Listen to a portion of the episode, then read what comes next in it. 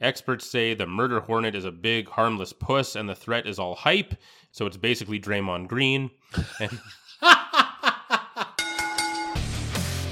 You're listening to Unscripted with Mike and Chris, brutally honest sports talk. And now, here is Mike Jansen. And welcome to this 508th episode of Unscripted with Mike and Chris. Mike Jansen, Chris Fluke with you.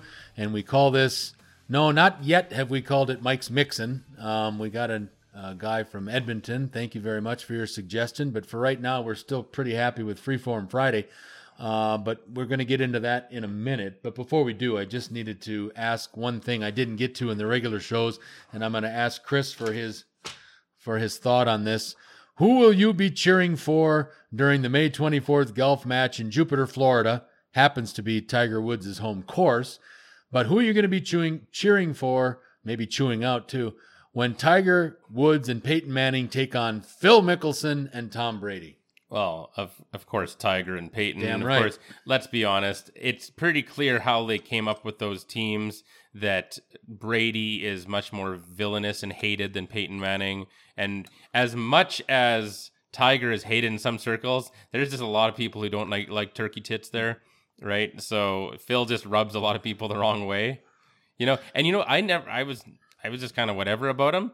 And then a couple of years ago, I think I was watching. He did a vlog, a vlog, whatever you want to call it, where he's driving in his car to the Masters, I think, and filming. And he just in person, one on one with the cat. he just seemed like a weirdo. I was just like, oh, I got kind of a weird vibe through the computer from him. I'm like, I don't know.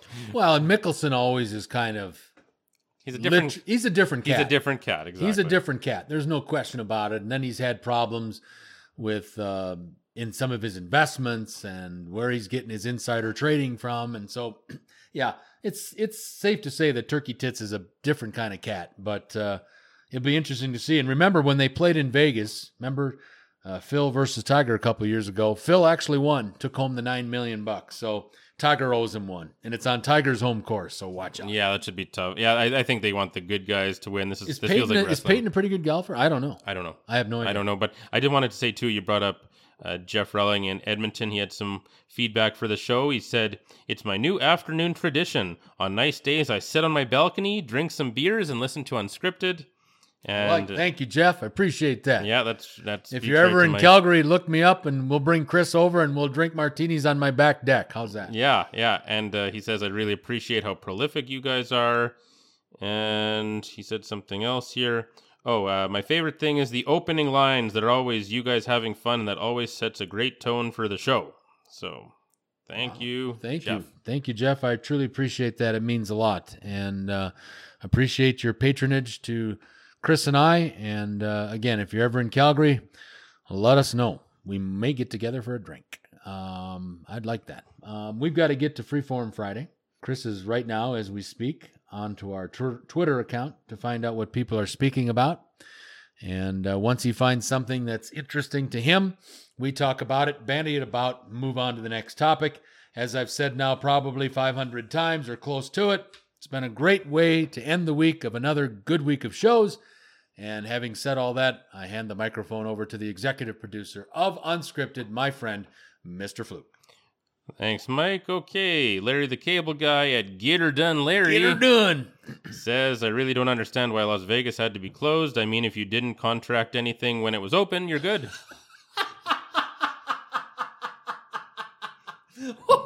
I love that. Hey, listen, I got to tell you, I got a little update for you from Las Vegas. The casinos are still not open. Carolyn Goodman is having a hell of a time. Carolyn Goodman is getting heat from the casino owners, obviously, but the mayor of Nevada is being a little bit more conservative about opening up the casinos. So poor uh, Carolyn Goodman, the mayor of Las Vegas, is just having a hell of a time. But as we speak here on Saturday, the 16th of May, the casinos in the world's most exciting city, all 76 area Las Vegas casinos are still dark.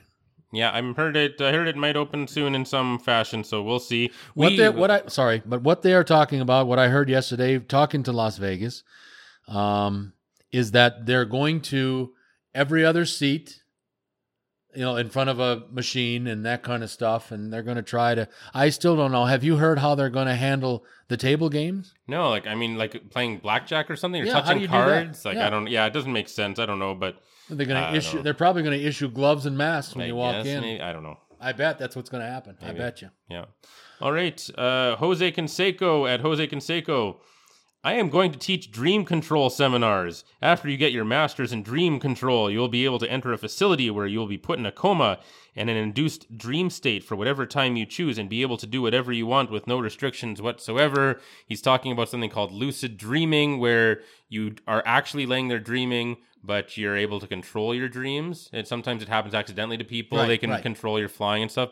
And it's something that you're supposed to be able to teach and direct and be able to do. It actually lucid dreaming is a legitimate thing apparently. Sure. But uh, at the if I made a list of all seven billion people on Earth who might teach me such a thing, Jose Canseco It would wouldn't be- he'd be near the bottom. Right, exactly. Hey, listen, I have no ill will.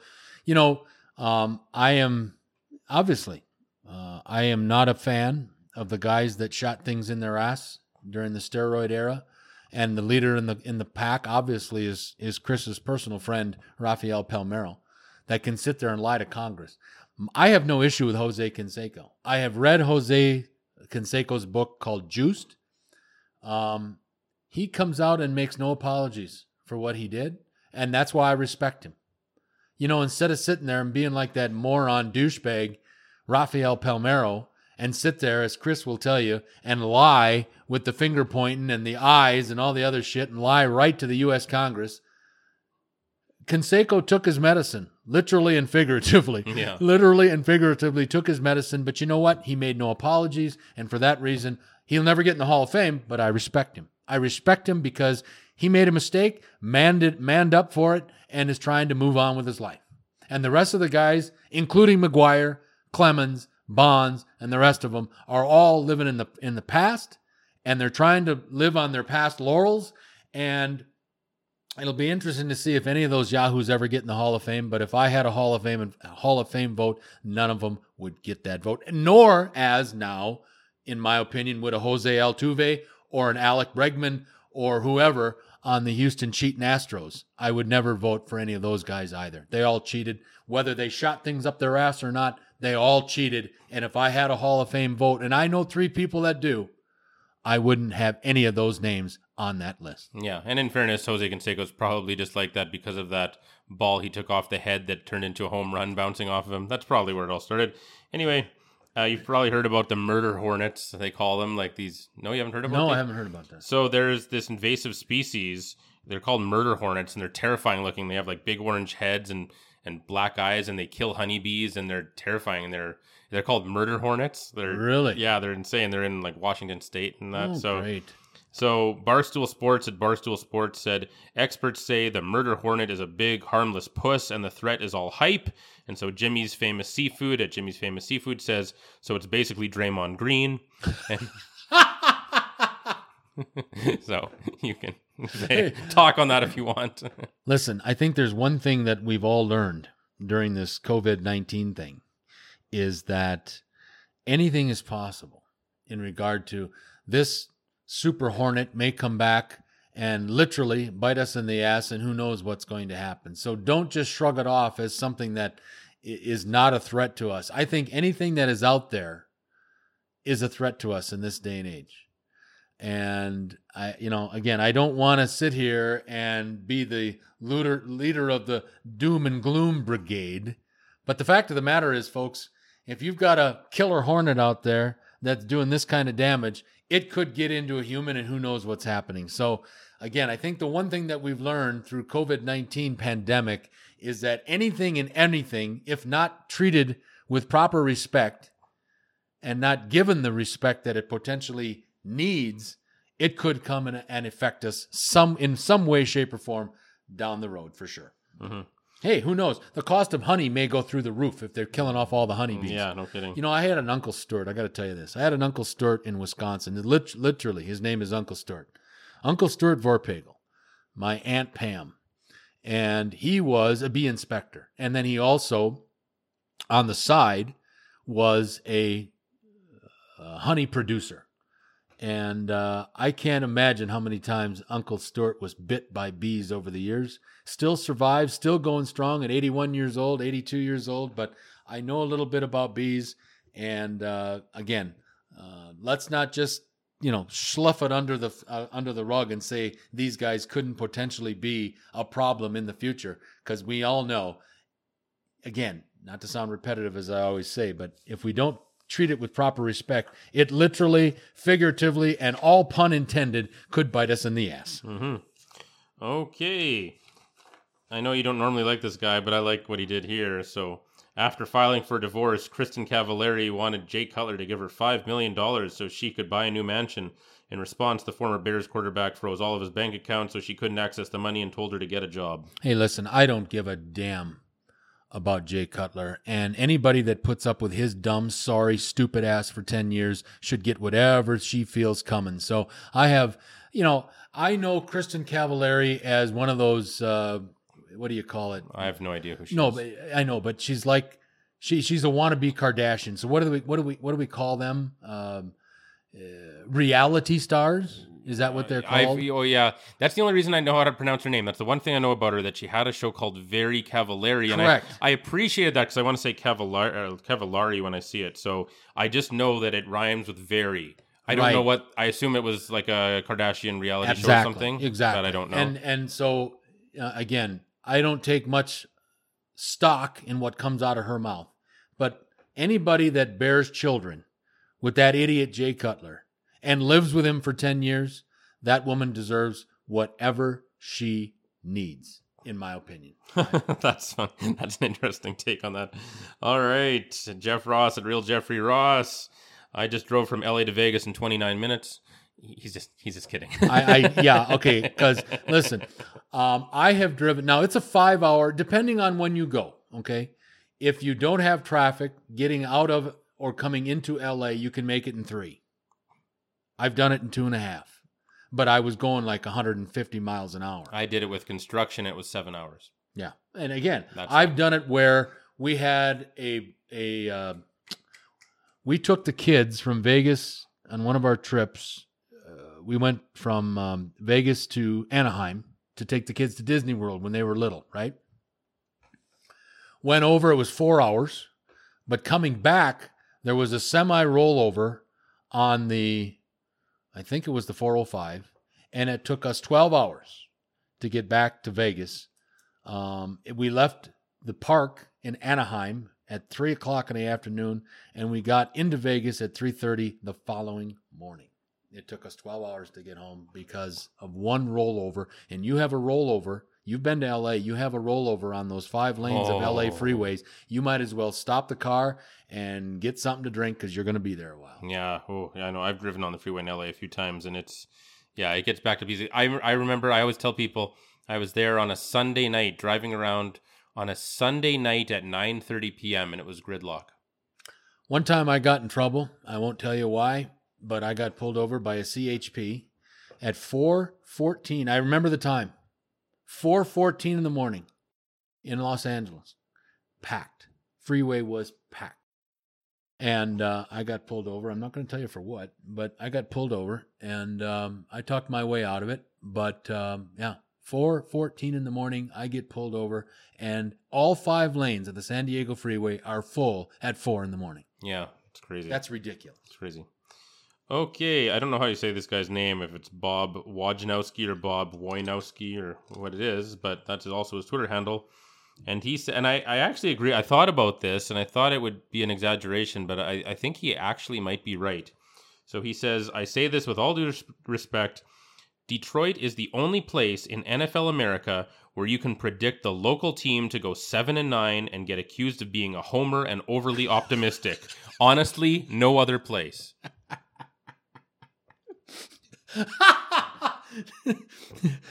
I don't know how to pronounce this guy's name, but he's a thousand percent correct.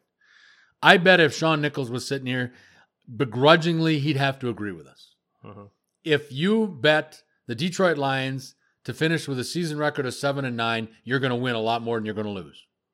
And if you had if you took if you bet, the number at at if you bet the number to be 7 and 9 on their season record, you'd probably also do well with going the under a lot of those years.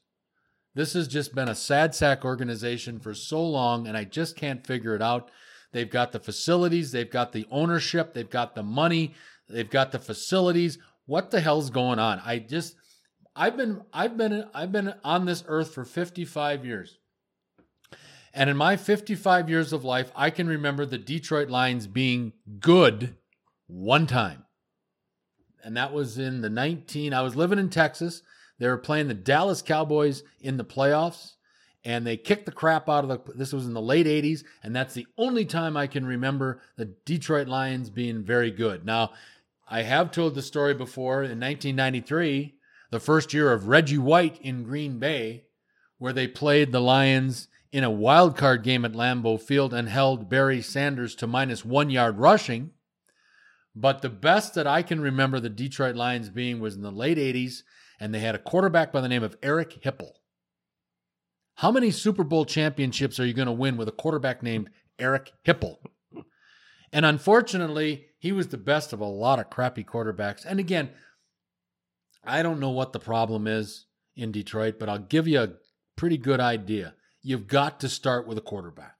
You have no chance of winning a championship without a quarterback. Now, they have a quarterback now, they just don't have enough pieces surrounding Matthew Stafford to help him bring home a championship. But uh, you don't have a quarterback. I mean, when Detroit won their won their uh, one and only NFL championship, to my recollection, the last time, which was 1954, they had an alcoholic by the name of Bobby Layne was their quarterback. He was awesome.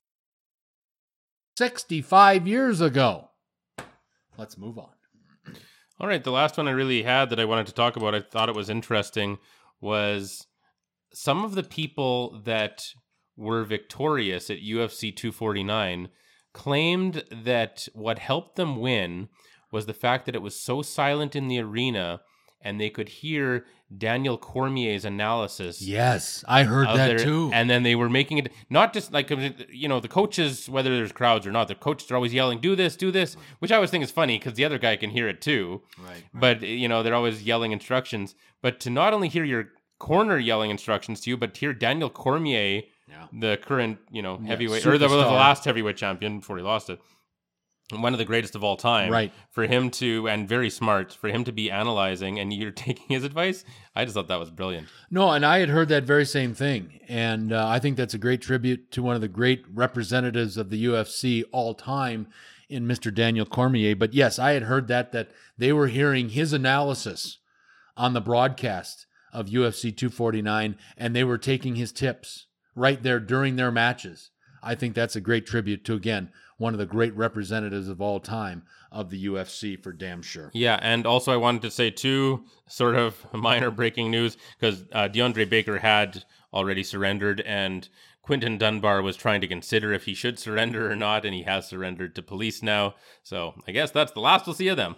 Real quick before we get out of here, there's one thing that I wanted to get to in our regular programming this week that I just didn't get to, but we've got a couple extra minutes here before my voice goes totally bonkers. Um, this is a question. Are you missing live professional sports enough yet during this COVID 19 pandemic that you would watch the Korean Baseball Organization on ESPN six nights a week? No, and this is another thing. All right, I'll finish with this, I promise. On the subject of the KBO, in a lead up to a game in the KBO recently, a reporter wondered what Mike Trout's overall numbers would be in the KBO, and my answer to that is a resounding who the hell cares? The most important number to the best player in the major leagues right now 427 million over the next 12 seasons if I remember correctly. I don't think it's I don't think it's right for reporters to match different sporting leagues even though it's in the same sport. I don't think it's right. How can you compare Mike Trout's unbelievable numbers at major at the major league baseball level against major league pitchers? Mike Trout would probably he doesn't have to, but I would think Mike Trout would probably bat 435 in the KBO with a zillion home runs and two zillion runs batted in. I just think he's that good, and I think that's disrespectful to the KBO for them to real or to try to figure out what Mike Trout's numbers would be in the KBO because two things. A, it'll never happen, and B, it's a different sort of competition and it's quality of competition. It's watered down. No disrespect to the KBO. They're playing, good for them. But you cannot compare the best player active, in my opinion, in Major League Baseball to what he would do in another organization in regard to the game of baseball. I think that's disrespectful to Mike Trout, and I truly think it's disrespectful to the Korean baseball organization. Coming up with that, whoever came up with that question, all they're doing is just trying to be feel all superior Right. and, and just try to belittle another country who their specialty is maybe not baseball as much as the US's is. And that's just a ridiculous asshole thing to say and just a desperate excuse to make yourself feel better because you're an American and as opposed to them, whoever this guy was, I'm assuming he was American. Yeah, he is. came up He with is. this. Yeah. Yeah, right. Yeah. And so that's a ridiculous thing to say. And plus, I mean, I bet that guy couldn't tell you how good the KBO is. And really, like, does he know? Is it on par with Japan? Is it on par with AAA, Double A, Single A? I don't know. I don't know. Can he? T- I bet he can't tell me. No. I bet he doesn't know. I bet he's never watched a game. Yeah, I bet he doesn't know a thing. He's just just a desperate excuse to. He's the type of guy that you know thinks that the NFL should be in the Olympics and like oh like haha like other team you all you other stupid countries suck at American football. It's like yes, but they'll kick your ass at cricket, idiot. right? So what a jackass. We've got to run on this 508th episode of Unscripted.